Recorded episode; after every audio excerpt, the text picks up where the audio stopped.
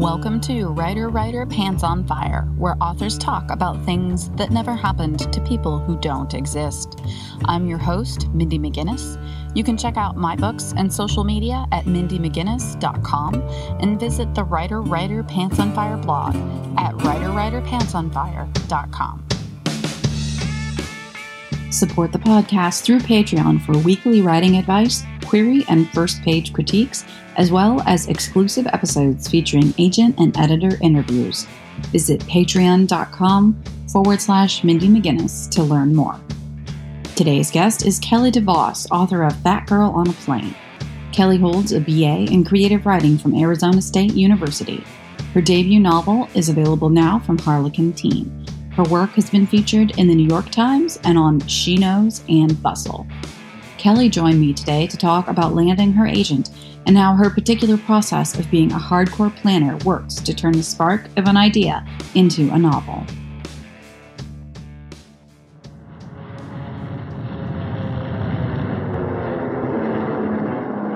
Nothing But Sky by Amy Trueblood. 18 year old wing walker Grace will do anything to get to the 1922 World Aviation Expo, even if it means risking her life every day. A thrilling YA historical Publishers Weekly calls a post World War I epoch with visceral period detail, available in stores now. Listeners always want to know about how my guests landed their agents, so tell us about your time in the query trenches if you could. My agent is the amazing Kathleen Rushall from Andrea Brown. I got my agent through an online pitch contest run by the fantastic writer Michelle Hauck. Michelle is the author of a really wonderful series of adult fantasy novels. She's a tireless advocate for other writers, so you can subscribe to her newsletter and find out about the contest she runs throughout the year when I decided I wanted to return to writing, the first thing I worked on was this teen detective novel, mostly because I grew up with Trixie Belden and Nancy Drew, and these were the kind of books that made me a reader. Mm-hmm. So I worked on this teen detective novel for a really long time, for over two years. And when I went to query it, I pretty much made every mistake that you could possibly make. It was 140,000 words long when I queried it, which is very, very long for a young adult book. I had this query letter that compared it to Twilight and Raiders of the Lost Ark, all this stuff you're just not supposed to do. I did this and I sent this letter out to probably 200 agents. And eventually I realized this just isn't working.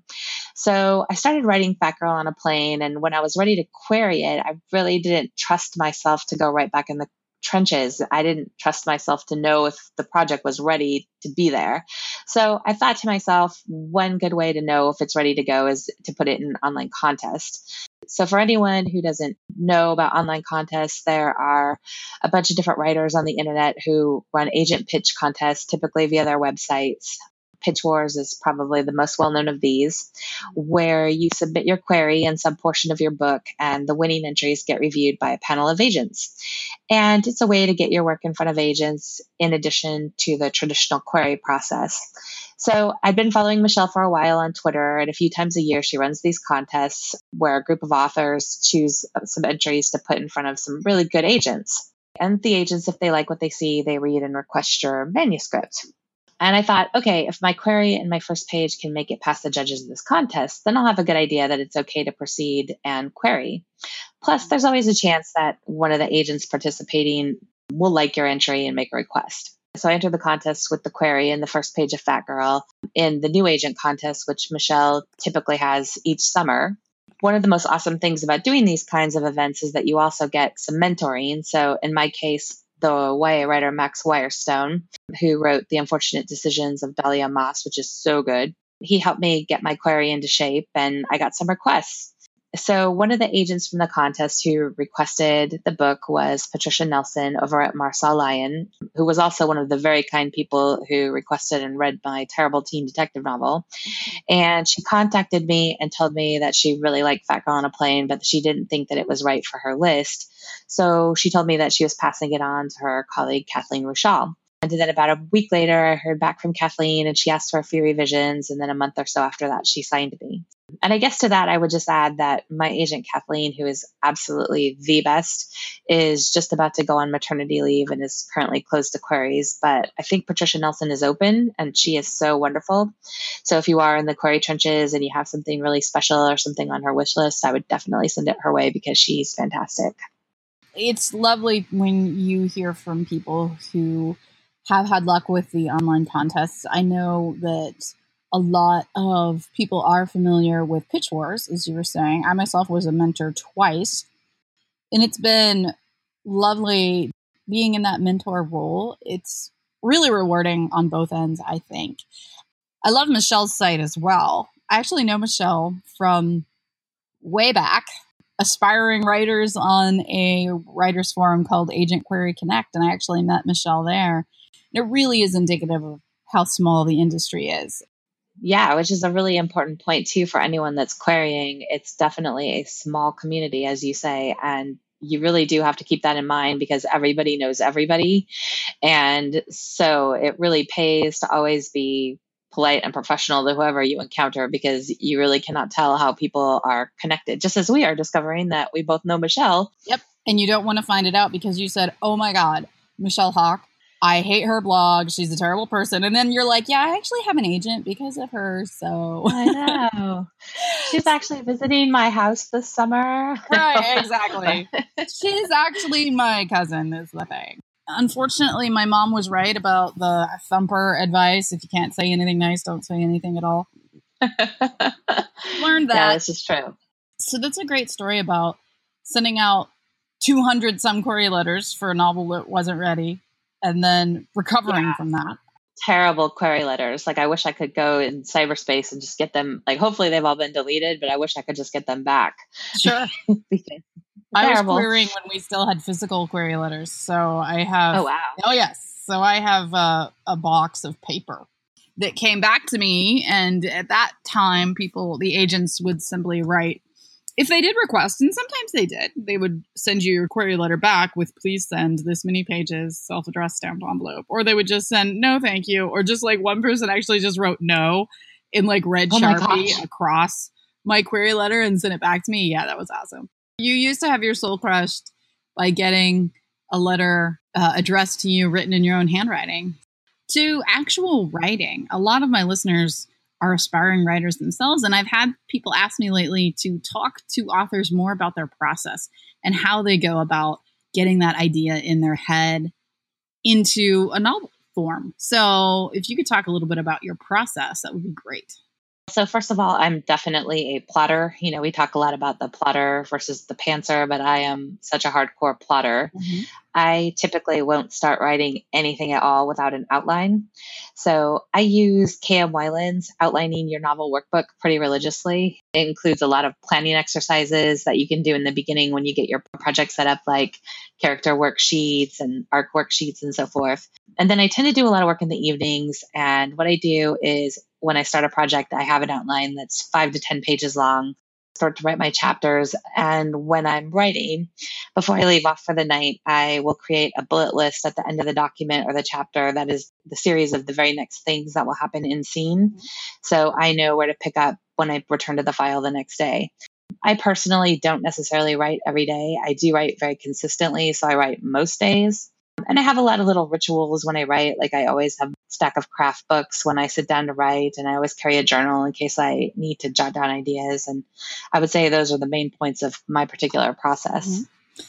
I myself am a complete and total pantser to the degree that I usually do not know how my book is going to end until I'm. Oh my gosh, that's fascinating to me. Yeah, a lot of people are terrified by that. They think that's insane. And it is, really but I write linearly. So a lot of people ask me, how do you not create huge plot holes?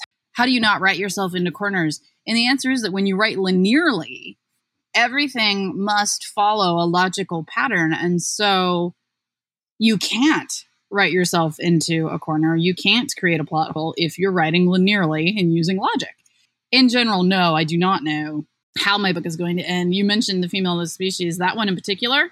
I did not know how that book was going to end.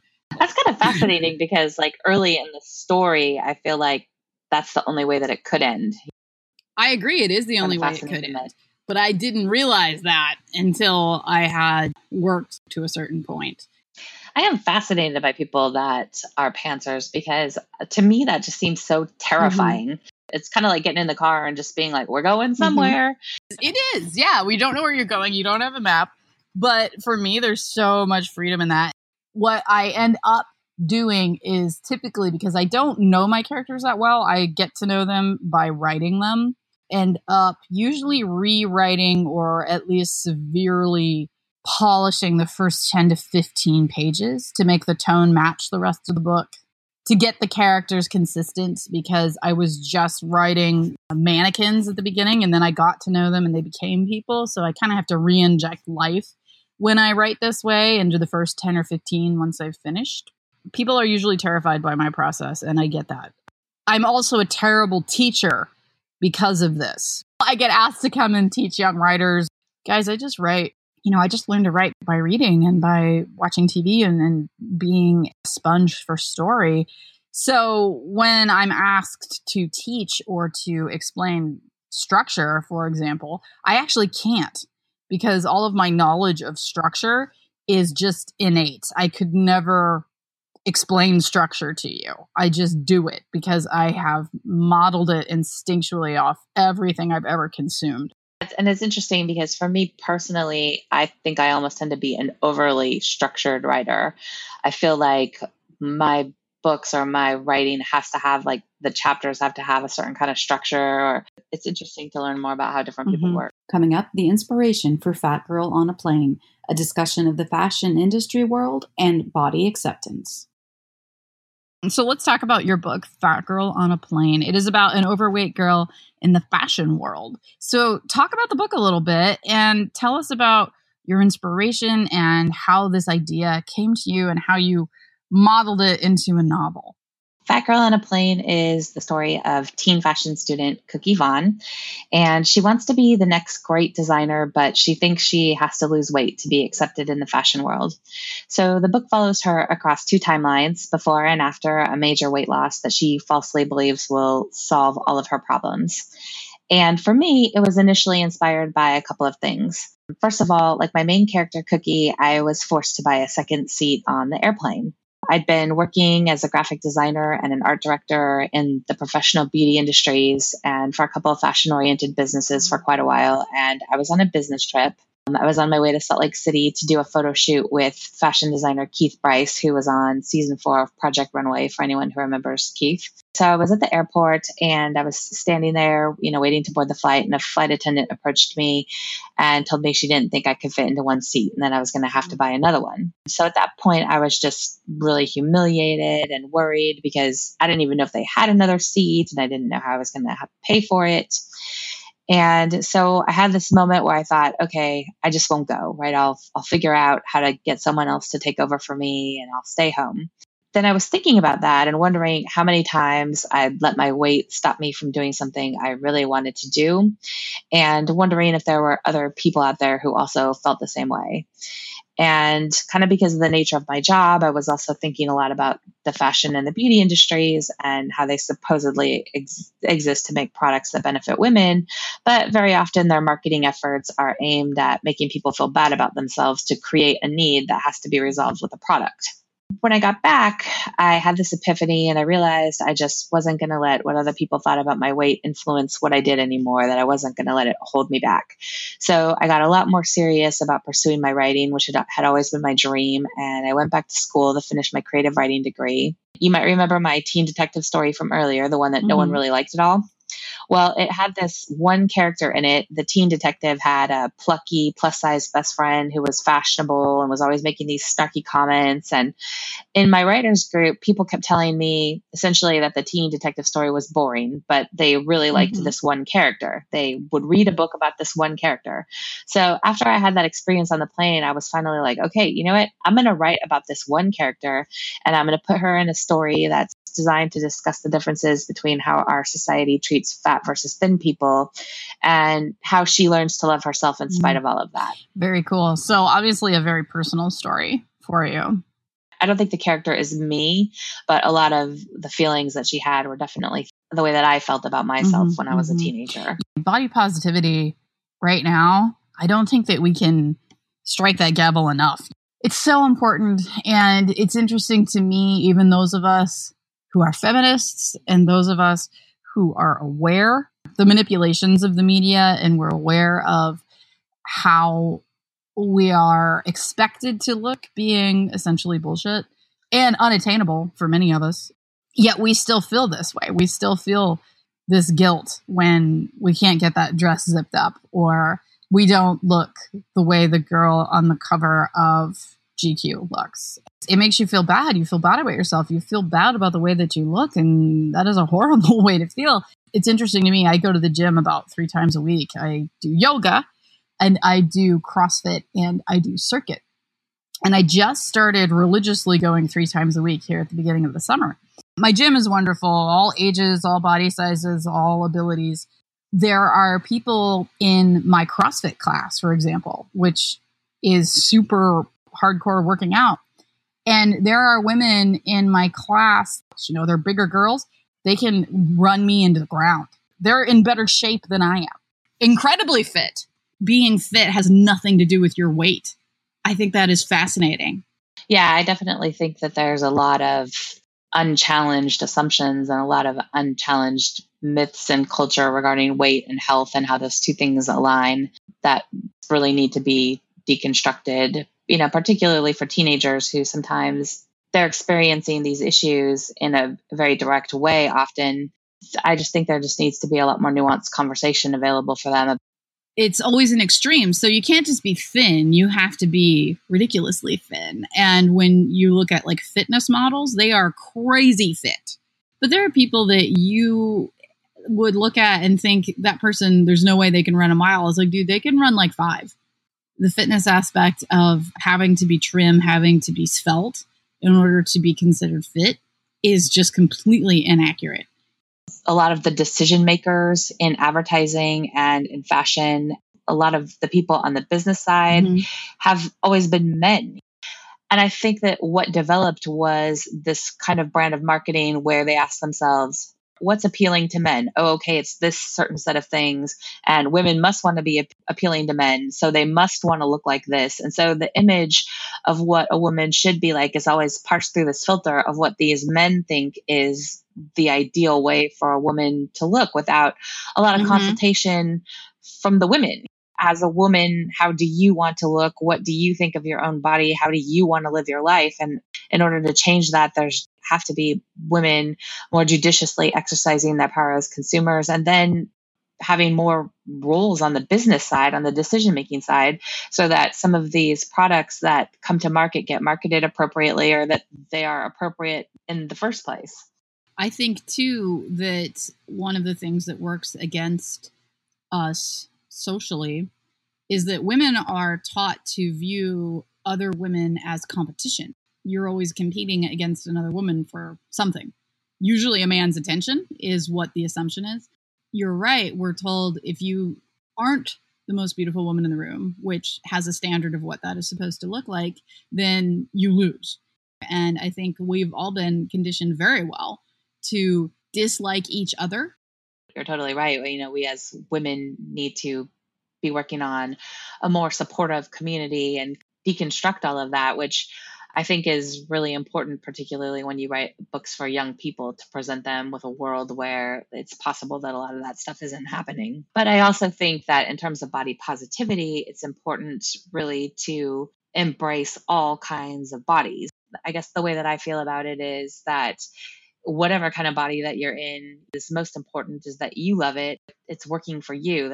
However, we look on the outside should not dictate how we get treated by the world a few years ago, you know, everybody wanted thigh gap.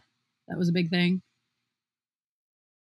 My skeleton doesn't have thigh gap. I will never have thigh gap. I could lose 100 pounds and I still would not have thigh gap. I will tell you on the photography side, most people do not have a thigh gap, even very thin people. And there is a lot of that that gets added in digitally. So, why are we allowing all of uh, we being women, you know, why are we buying these products where companies are doing tons of airbrushing to the model's image and really creating a hyper unrealistic expectation of what people ought to look like? Because models, they're very beautiful. You know, when you see them in real life, they're very beautiful, but they don't have perfect skin.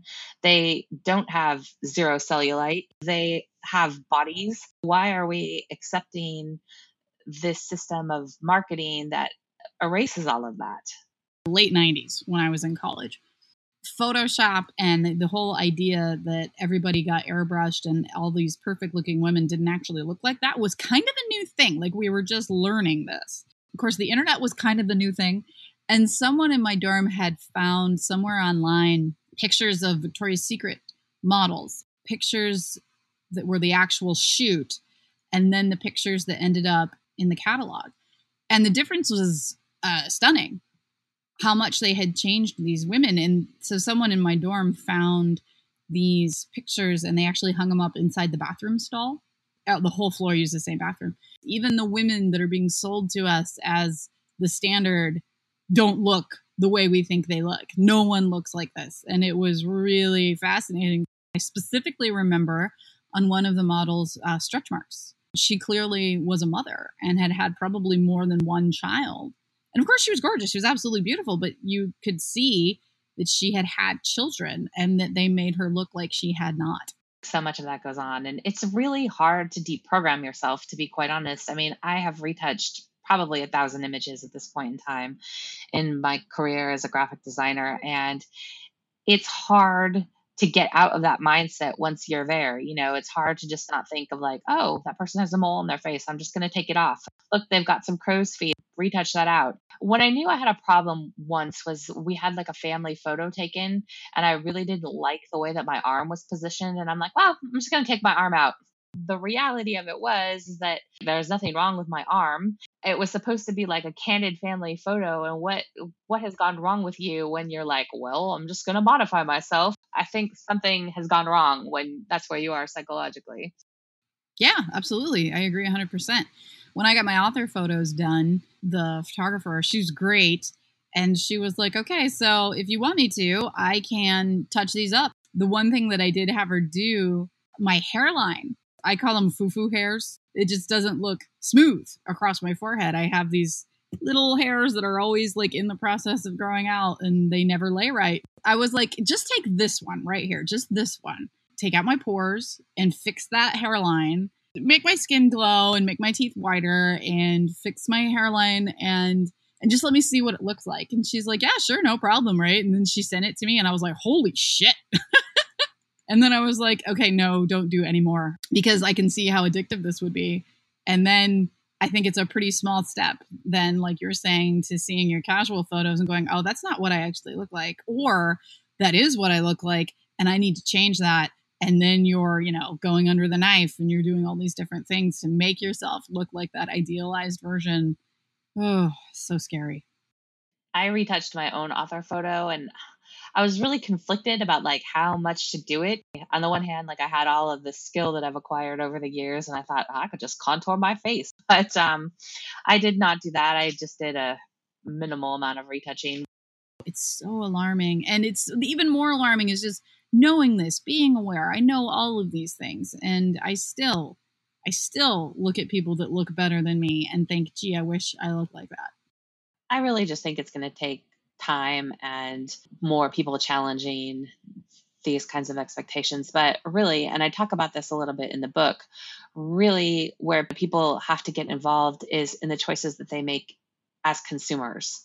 I think that that's really the only way, like to get through to these companies and these particularly male executives who operate the way that we're describing, is to hurt them in their wallet, right? That's the only thing that they really are concerned about. And so when you become aware of companies that don't make any merchandise for plus size people or don't accommodate a variety of body types or don't have a marketing efforts that are designed to appeal to a diverse pool of people even if you like what they put out we've got to just stop buying it we've got to just send the message of we're unified in that we believe that if you're making products for women or whoever, that you should make a good faith effort to make stuff that accommodates everybody. And if you won't, then we won't purchase from you. So, what are some companies that do a good job of providing design and fashion across the size board? One of my favorite companies is ModCloth because I think they make a lot of their products in a variety of sizes. I think a lot of companies are starting to do some really cool partnerships. Like J. Crew is doing a partnership right now with Universal Standard. They're expensive, like I'll just say that. They're expensive clothing, but if you can afford them, Universal Standard just makes some really, really good stuff. Their collaboration with J. Crew put the Universal Standard quality with the J. Crew aesthetic and went up a size 32. And it was stuff that looked very J. Crew. So I, I felt that that was really cool. I think the problem is really that there isn't a lot of representation of plus size people in the companies that are really at the top of the spectrum. Michael Kors or Chanel, Tom Ford, brands that are really super luxury. A lot of trends emanate from that level of branding, and there's no representation of, of different body types over there, none whatsoever. So they're making these choices that become trends that are really influential, particularly for young people, but they wind up being trends that aren't super accessible because there's no representation at those levels. So that's where you get like the next big thing is skinny jeans. Well, okay, but skinny jeans are not great for a whole lot of people for a whole lot of reasons. Lastly, how short stories can help you experiment with new ideas, characters, or methods, and where to find Kelly online. When RJ's soul is accidentally collected by a grim reaper, life after death is anything but peaceful. She's got one chance to change her past if she has any hope of getting back her future. But not everyone in the afterlife wants her to succeed. RJ becomes an unwilling pawn between an archangel with an agenda and death, who would rather catch a wave than help her out.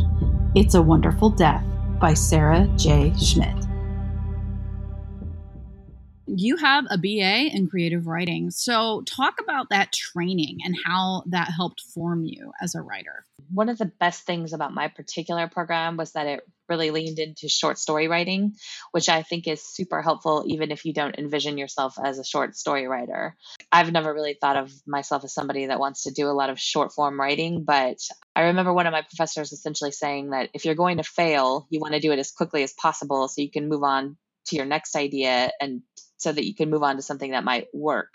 And that advice has always kind of stuck with me when I was in school and even later on I've always I've tried to do some short form writing to test different kinds of things, different kinds of characters, different styles, different points of view. Short stories can be a lot easier to workshop in some ways and they can be a really good way of teaching writers what their strengths are as well as what their weaknesses are.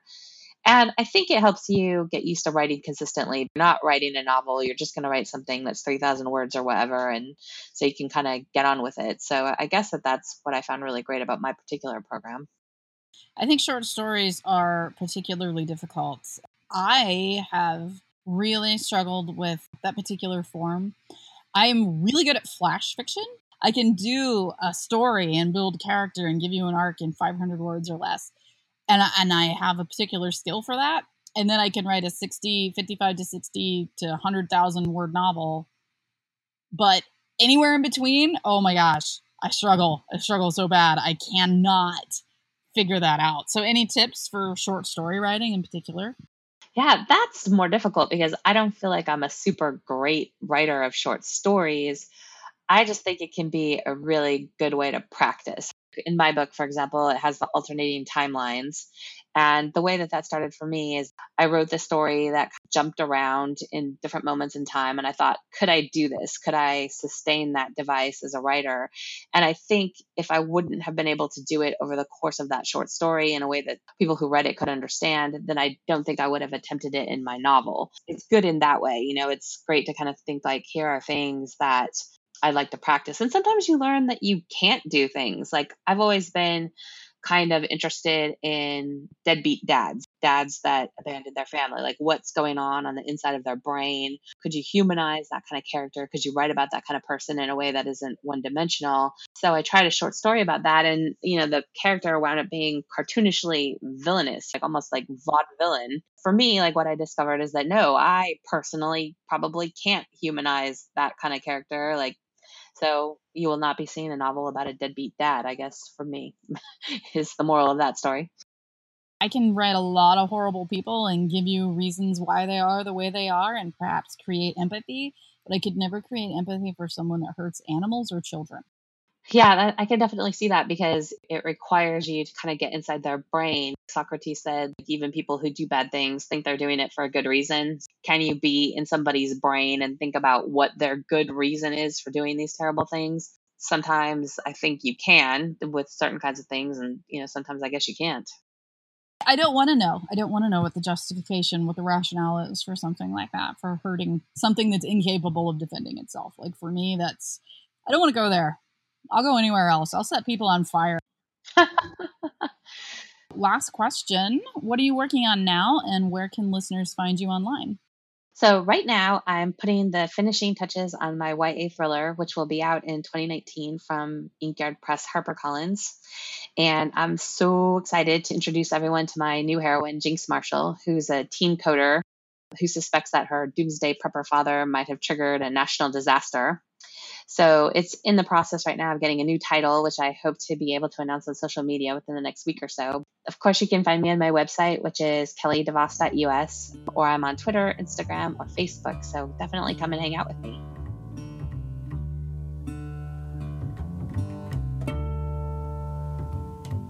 Writer Writer Pants on Fire is produced by Mindy McGinnis. Music by Jack Corbel.